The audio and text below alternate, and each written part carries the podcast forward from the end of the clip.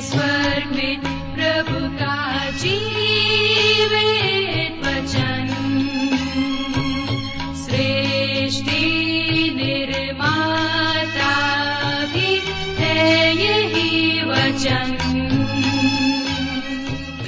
नमस्कार। बाइबल अध्ययन कार्यक्रम सत्य वचन में आप सभी का हार्दिक अभिनंदन करते हैं। हमें विश्वास है कि आप सब आज के बाइबल अध्ययन में सम्मिलित होने के लिए तैयार हैं। इन दिनों हम अपने इस कार्यक्रम में यहल नामक पुस्तक का अध्ययन कर रहे हैं और हमें पूरा विश्वास है कि इस अध्ययन से आपको लाभ मिल रहा है। इस पुस्तक का मुख्य विषय है न्याय और महिमा। तो आइए श्रोताओ, आज के इस बाइबल अध्ययन को हम आरंभ करें। प्रस्तुत है कार्यक्रम सत्य वचन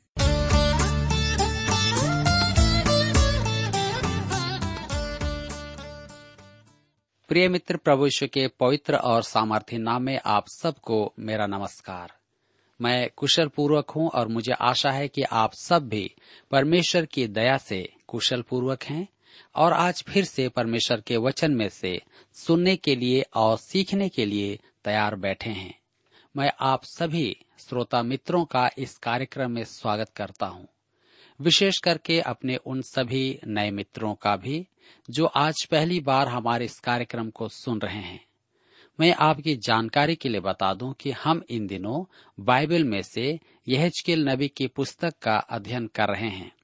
पिछले अध्ययन में हमने देखा कि परमेश्वर यहजकेल नबी के द्वारा से हमें इस बात का प्रमाण देते हैं कि वह अपने विद्रोहियों को नाश करता है। इतना ही नहीं, हमने इस बात को भी देखा कि शैतान जो घमंडी है, वह उसे तोड़ता है। मेरे प्रियो, आज हम अपने अध्ययन में आगे बढ़ेंगे, लेकिन इससे पहले आइए हम सब प्रार्थना करें और परमेश्वर से आज के अध्ययन के लिए सहायता मांगे।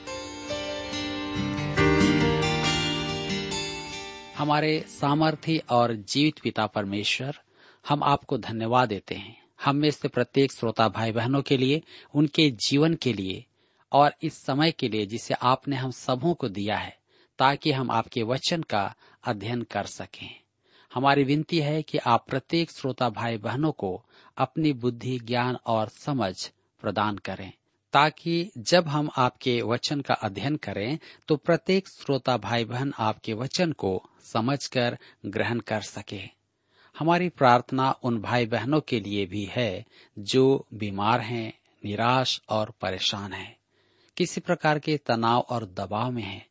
विशेष करके हमारे उन जवान भाई बहनों के लिए, जो नौकरी की तलाश में हैं, अपने जीवन साथी की तलाश में हैं। पिता परमेश्वर, आप इन सभी भाई बहनों की सहायता करें। अपने वचन के द्वारा से इनसे बातचीत करें। धन्यवाद के साथ प्रार्थना यीशु के नाम से मांगते हैं। आमीन। प्रिय मित्रों, पिछले अध्ययन के द्वारा से हमने देखा कि हमारी आम धारणा से कैसा यह विपरीत और कैसा सुंदर और वैभवशाली शैतान है, जो घमंड करने के कारण गिराया गया और एक दिन परमेश्वर उसका खुल्लम खुल्ला तमाशा बनाएगा। जी हाँ आज हम आगे बढ़ते हुए देखेंगे यहजकेल की पुस्तक 28 अध्याय और उसके 19 पद में लिखा हुआ है, देश देश के लोगों में से जितने तुझे जानते हैं, सब तेरे कारण विस्मित हुए। तू भय का कारण हुआ है और फिर कभी पाया न जाएगा। एक दिन ऐसा आएगा जब परमेश्वर शैतान से जगत को मुक्त करवाएगा। हम उस दिन के लिए प्रार्थना करते हैं। मेरे मित्रों, पद 20 से 24 में सैदा पर दंड की घोषणा है, परंतु सर्वनाश की नहीं। वह कहता है कि उसकी सड़कों पर लहू गिरेगा और ऐसा ही हुआ। यह इतिहास है। यह ध्यान देने के योग्य बात है कि सोर राजधानी उजाड़ा गया और खोद कर पानी में डाला गया तथा फिर खड़ा न हुआ। सैदा वहाँ से 22 किलोमीटर दूर है। उसे भी दंड दिया गया, परंतु उसका सर्वनाश नहीं किया गया। वह आज भी है और वहीं मध्य पूर्व का तेल आता है। पाइपों द्वारा वहाँ तक आकर फिर तेल जहाजों में भरा जाता है। सैदा एक समृद्ध बंदरगाह है और सोर तट पर कुछ ही दूर खंडहर बना हुआ है। वहाँ पर मछुओं का एक छोटा सा गाँव है। परमेश्वर ने कहा था कि सोर फिर न बस पाएगा तो वह जानता था कि वह क्या कह रहा है। इस अध्याय में उसने स्पष्ट भविष्यवाणियाँ की हैं। सोर नष्ट होगा और फिर बसाया न जाएगा। सैदा को दंड मिलेगा, परंतु उसका सर्वनाश नहीं होगा। आज लगभग 2500 वर्ष हो गए हैं और सैदा अब भी है। मेरे प्रियो, हम यहल अट्ठाईस, उसके 25 और 26 पद में पढ़ते हैं। परमेश्वर यह यूँ कहता है, जब मैं इसराइल के घराने को उन सब लोगों में से इकट्ठा करूँगा, जिनके बीच वे तीतर बीतर हुए हैं, और देश देश के लोगों के सामने उनके द्वारा पवित्र ठहराऊँगा तब वे उस देश में वास करेंगे, जो मैंने अपने दास याकूब को दिया था। वे उसमें निडर बसे रहेंगे। वे घर बनाकर और दाख की बारियाँ लगाकर निडर रहेंगे। तब मैं उनके चारों ओर के सब लोगों को दंड दूँगा, जो उनसे अभिमान का वर्ताव करते हैं। तब वे जान लेंगे कि उनका परमेश्वर यह ही है। मेरे मित्रों, परमेश्वर कहता है, मैं इसराइल को पुनः संगठित करूँगा। इसराइल की संतान के साथ परमेश्वर की योजना और कामों में शैतान बाधा नहीं डाल सकता है। न ही आज कोई बाइबल विद्वान इसराइल के स्वदेश लौटकर शांति में वास करने की परमेश्वर की योजना का इनकार कर सकता है। आज लोग विद्वानों की बात मान लेते हैं कि परमेश्वर को अब इसराइल से प्रयोजन नहीं, क्योंकि वे यशाया यर्मिया यहचकेल दानियल और अन्य भविष्य वक्ताओं की पुस्तकें नहीं पढ़ते हैं। इन भविष्य वक्ताओं का विषय यही है कि परमेश्वर का प्रयोजन इसराइल से समाप्त नहीं हुआ है। जी हाँ उन्हें इन पुस्तकों को पढ़ना आवश्यक है।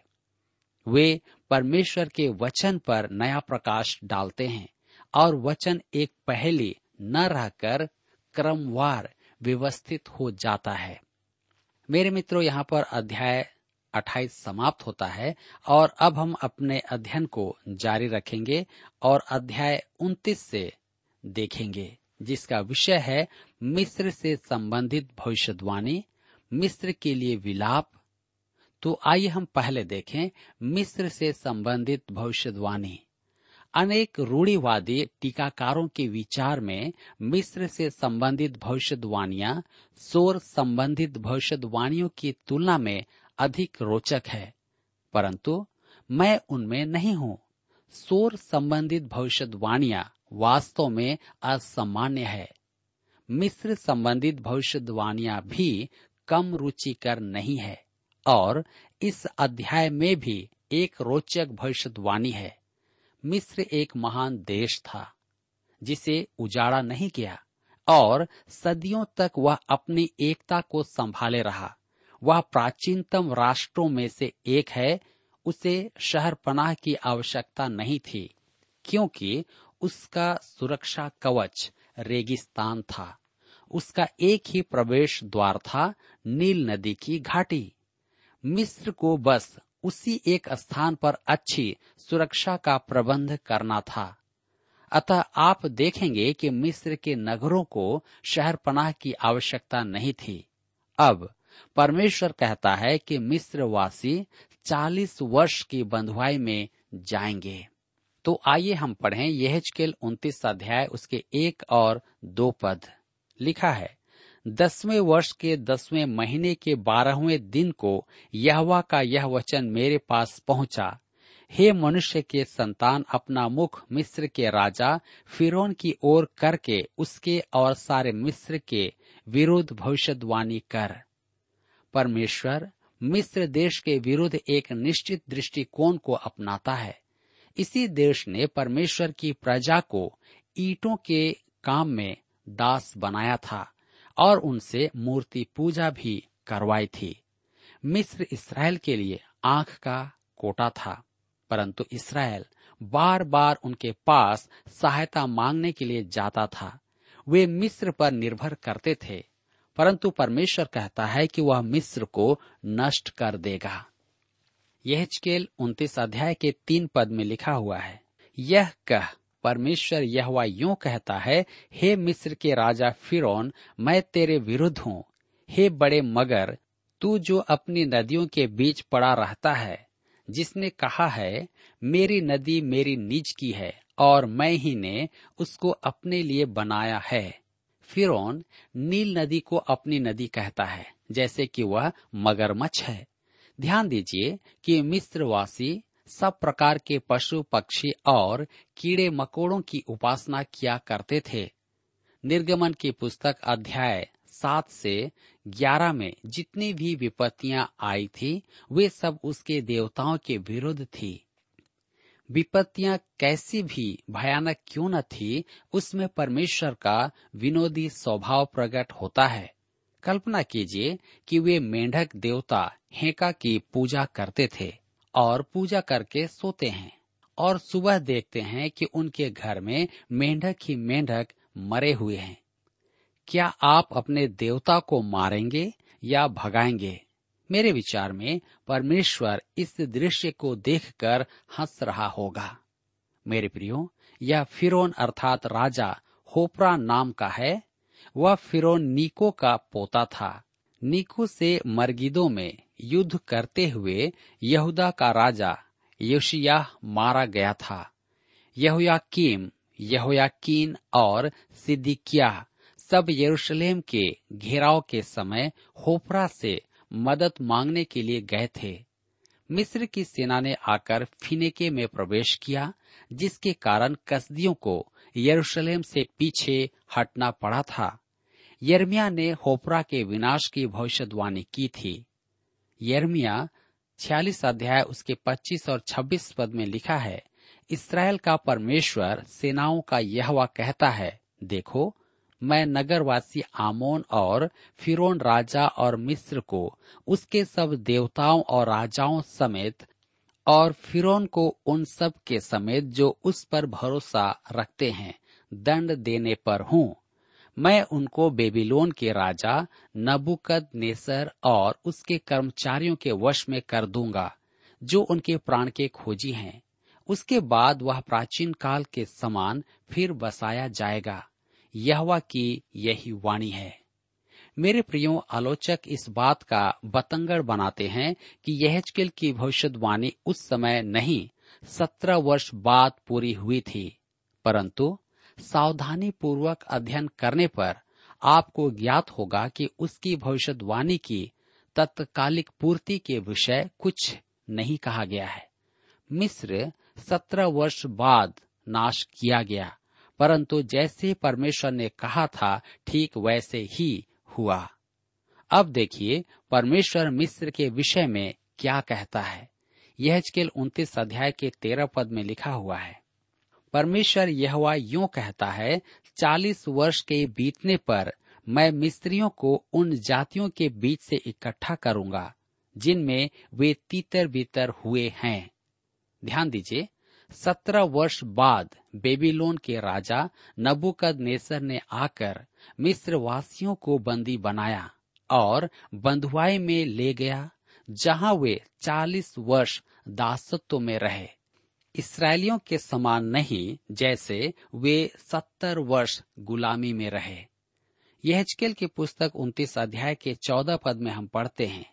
और मैं मिस्रियों को बंधुआई से छुड़ाकर पत्रास देश में, जो उनकी जन्मभूमि है, फिर पहुंचाऊँगा, और वहाँ उनका छोटा सा राज्य हो जाएगा। मेरे प्रियो, आप अगले पद पर विशेष ध्यान दीजिए। उन्तीस के पंद्रह पद में लिखा हुआ है वह सब राज्यों में छोटा होगा और फिर अपना सिर और जातियों के ऊपर न उठाएगा, क्योंकि मैं मिस्त्रियों को ऐसा घटाऊँगा कि वे जाति जाति पर फिर प्रभुता न करने पाएँगे। मेरे मित्रों, मिस्र प्राचीन संसार की महाशक्ति था। वे इतिहास के आरंभ ही से एक महान राष्ट्र थे। उनके स्मारक और कब्रें प्रकट करती हैं कि उनकी सभ्यता किसी से कम नहीं थी। आज के अनेक इतिहासकार कहते हैं कि यूनानियों ने मिस्र से बहुत जानकारी प्राप्त की थी, परंतु परमेश्वर कहता है कि मैं नबुकद नेसर को तुम्हें बंदी बनाने दूँगा और यही नहीं, तुम चालीस वर्ष तक दासत्व में रहोगे और उसके बाद स्वदेश लौटोगे, परंतु तुम तब तक एक छोटा सा राज्य ही होगे। वरन सब राज्यों में सबसे छोटे। मेरे मित्रों, मध्य पूर्व में अनेक स्थानों की लोग यात्रा करते हैं और देखा गया है कि परमेश्वर की भविष्यवाणी कैसी शुद्ध है। यदि आप राजधानी कैरो जाएँ तो वहाँ उनकी पति दशा अवश्य देखेंगे। यह उन्तीस उसके उन्नीस और बीस पद में लिखा हुआ है। इस कारण परमेश्वर यह यूँ कहता है, देख, मैं बेबीलोन के राजा नबुकद नेसर को मिस्र देश दूँगा और वह उसकी भीड़ को ले जाएगा और उसकी धन संपत्ति को लूट कर अपना कर लेगा। अतः यह मजदूरी उसकी सेना को मिलेगी। मैंने उसके परिश्रम के बदले में उसको मिस्र देश इस कारण दिया है कि उन लोगों ने मेरे लिए काम किया था। परमेश्वर यहवा की यही वाणी है। मेरे मित्रों, बेबीलोन इन सब देशों को जीतेगा। सोर, मिस्र और निसंदेह इसराइल। बेबीलोन पहला महान राष्ट्र था।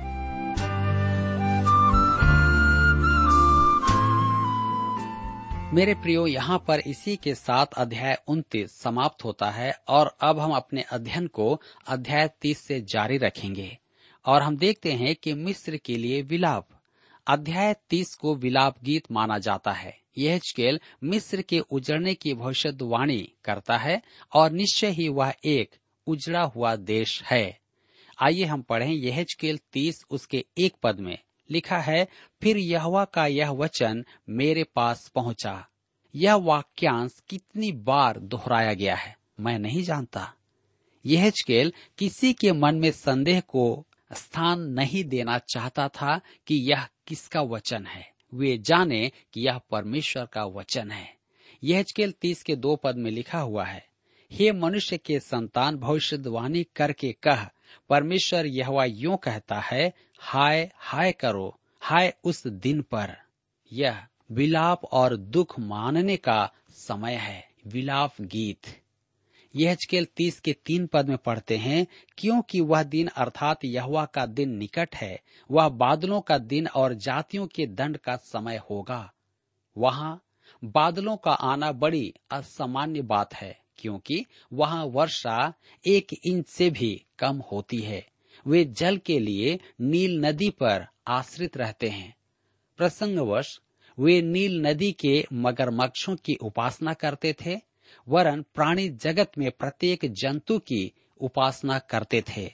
लिखा है कि जातियों के दंड का समय या कहें अन्य जातियों का समय। आज संपूर्ण विश्व में जातियाँ बलवा कर रही हैं। यह चकेल तीस के चार पद में पढ़ते हैं, मिस्र में तलवार चलेगी और जब मिस्र में लोग मारे जाकर गिरेंगे, तब कुश में भी संकट पड़ेगा। लोग मिस्र को लूट ले जाएँगे और उसकी नीवें उलट दी जाएँगी। मेरे प्रियो कभी कभी मिस्र और कुश इथोपिया में समझौता हो जाता था, जबकि अधिकांश समय दोनों देशों में बैर और युद्ध की स्थिति ही रहती थी। अनेक रूढ़ीवादी विचारकों का कहना है कि मूसा जब फिरोन के पुत्री का पुत्र था, तब वह दूसरा फिरोन कहलाता था। और उसने इथोपिया के विरुद्ध युद्ध किया था। हम आगे पढ़ते हैं यह तीस उसके पाँच पद में, कुश, पूत, लूद और सब दोगले और कुब लोग और वाचा बांधे हुए देश के निवासी मिस्रियों के संग तलवार से मारे जाएँगे। इस समय इन राष्ट्रों में समझौता था, परंतु वे नबुकद नेसर के अधीन होंगे क्योंकि वह विश्व विजेता है। वह दानिल की पुस्तक अध्याय दो के अनुसार सोने का सिर है।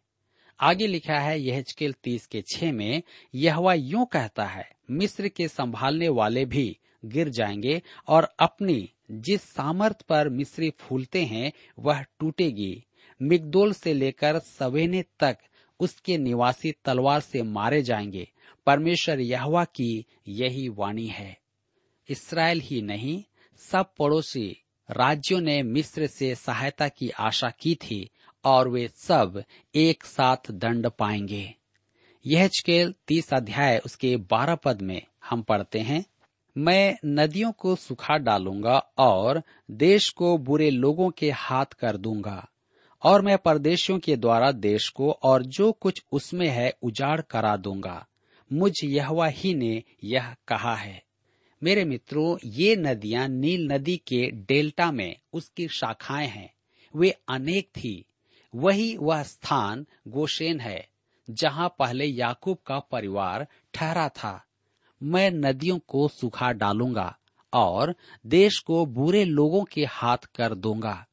आगे चलकर मिस्र सिकंदर महान के अधीन हुआ और उसके मरणोपरांत उसके सेनापतियों ने उसका जीता हुआ क्षेत्र बांट लिया था। विलियोपट्टा जो एक यूनानी थी, मिस्र पर राज कर रही थी। हम देखते हैं, और मैं परदेशियों के द्वारा देश को और जो कुछ उसमें है उजाड़ कर दूँगा। मिस्र पर विदेशियों ने राज्य किया, और ये सब नहरें बंद कर दी थी। मैं तो वहाँ नहीं गया, परंतु मेरा एक मित्र जो वहाँ गया था, उसने बताया कि वह संपूर्ण क्षेत्र आज दलदल है। परमेश्वर ने कहा था कि वह उस देश को उजाड़ कर देगा और आज वह उजड़ा हुआ ही है। यह तीस अध्याय के तेरह पद में हम पढ़ते हैं, परमेश्वर यह यूँ कहता है, मैं नोप से मूर्तों का नाश करूँगा और उसमें की मूर्तों को रहने न दूँगा, फिर कोई प्रधान मिस्र देश में न उठेगा और मैं मिस्र देश में भय उपजाऊँगा। लिखा है, मैं नोप में से मूर्तों का नाश करूँगा। नोप मेम्फिस है, जो यहजकेल के समय में एक महानगर था। वह एक धनान्य नगर था, जहाँ मूर्तियों की बहुत आयत थी। सड़क के दोनों ओर मूर्तियाँ ही मूर्तियाँ थी। वह नगर की सजावट थी। मूर्तियों का ऐसा प्रदर्शन किसी और नगर में उस समय नहीं था। परमेश्वर कहता है कि वह मूर्तियों का नाश कर देगा। मेरे एक मित्र ने मुझे बताया कि मैं मेम्फिस गया हूँ। वहाँ आज एकमात्र मूर्ति है तो वह केवल रामसे की एक बड़ी सी प्रतिमा है।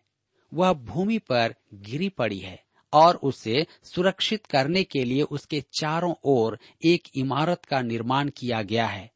परमेश्वर ने जो कहा था, वही किया। उसने वहाँ से मूर्तियाँ समाप्त कर दी। तब हम आगे पढ़ते हैं, फिर कोई प्रधान मिस्र देश में न उठेगा। आज मिस्र में राजवंश नहीं है और न ही कोई शासक महान कहलाने योग्य है। उन्हें सहायता और सहयोग के लिए अन्य राष्ट्रों की ओर देखना पड़ता है। यह तीस के पंद्रह पद में लिखा हुआ है, सीन जो मिस्र का दृढ़ स्थान है, उस पर मैं अपनी जलजलाहट भड़काऊँगा और नो की भीड़ भाड़ का अंत कर डालूँगा। ध्यान दीजिए, सीन जो मिस्र का दृढ़ स्थान है, उस पर मैं अपनी जलजलाहट भड़काऊँगा। आज यह स्थान पूरी तरह से रेत में दब गया है और नो की भीड़ भाड़ का अंत कर दूँगा। यह स्थान थे बीज है, जो नील के ऊपरी क्षेत्र में एक महानगर था। खंडहर तो है, परंतु वैभव समाप्त हो गया है। मेरे प्रियो, अगले पद में परमेश्वर मिस्र देश के महानगरों के बारे में कहता है। ये नगर आज विलोप हो गए हैं। यह तीस उसके इक्कीस और बाईस पद में लिखा है, फिर ग्यारहवें वर्ष के पहले महीने के सातवें दिन को यहवा का यह वचन मेरे पास पहुँचा, हे मनुष्य के संतान, मैंने मिस्र के राजा फिरौन की भुजा तोड़ दी है, और देख, न तो वह जोड़ी गई न उस पर लेप लगाकर पट्टी चढ़ाई गई कि वह बांधने से तलवार पकड़ने के योग्य बन जाए। इसलिए प्रभु यह यूँ कहता है, देख, मैं मिस्र के राजा फिरौन के विरुद्ध हूँ और उसकी अच्छी और टूटी दोनों भुजाओं को तोड़ूँगा और तलवार को उसके हाथ से गिराऊँगा। मेरे मित्रों, परमेश्वर फिर कहता है कि मिस्र उजड़ जाएगा। मिस्र के शासकों के चित्रों में राजदंड सदा उनके हाथ में दिखाया गया है, जो उनके सामर्थ्य का प्रतीक है। परमेश्वर कहता है कि मैंने मिस्र के राजा फिरौन की भुजा तोड़ दी है। टूटी हुई भुजा से राजदंड नहीं पकड़ा जा सकता है। परमेश्वर यह भी कहता है, न उस पर लेप लगाकर पट्टी चढ़ाई गई कि वह बांधने से तलवार पकड़ने के योग्य हो सके। बेबीलोन मिस्र पर विजयी होगा। फिरौन में उसे रोकने की शक्ति न होगी। यह सब एक एक शब्द पूरा हुआ। मेरे मित्रों, परमेश्वर सच्चा है, और वह जो कुछ भी कहता है, वह सच्चा ही होता है। आज हम में से प्रत्येक के जीवन के लिए भी इस बात को समझने की आवश्यकता है।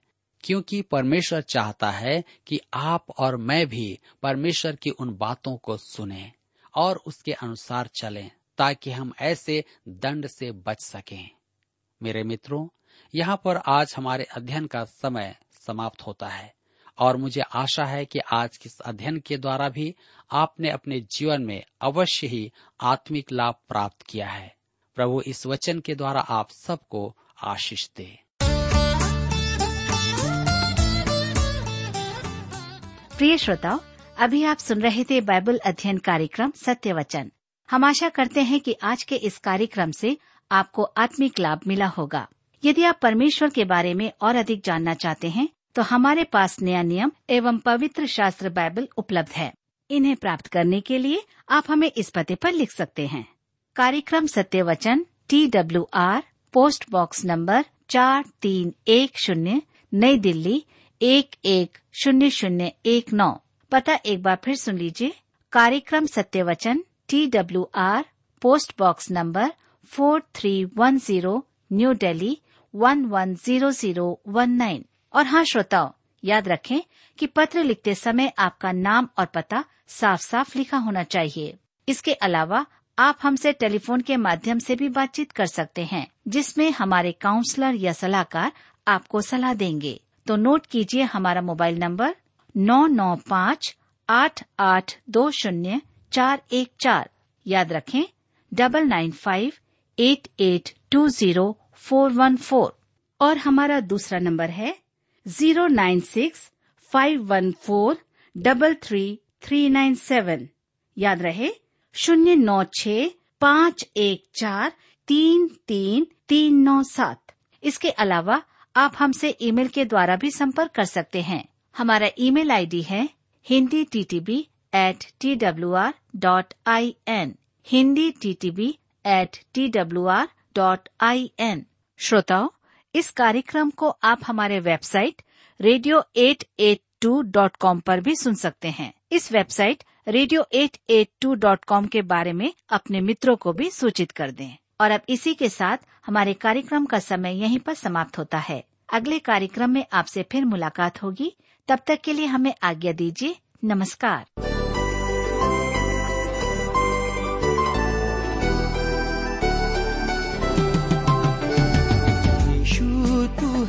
सच्चा साथी, सच्चाई है तेरा मार्ग। यीशु तू है एक सच्चा साथी, सच्चाई है तेरा मार्ग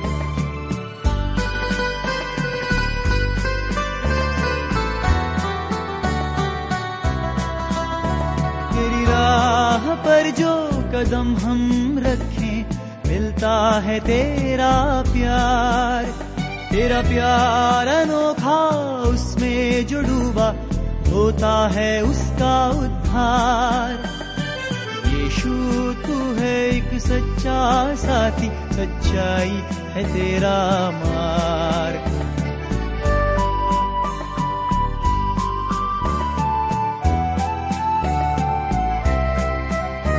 तेरे खून की धारा हमको सुनाए, तेरा गहरा प्यार। तेरे खून में मेरा डूबा तेरा जीवन है मुझ पे उधार। यीशु, तू है एक सच्चा साथी, सच्चाई है तेरा मार।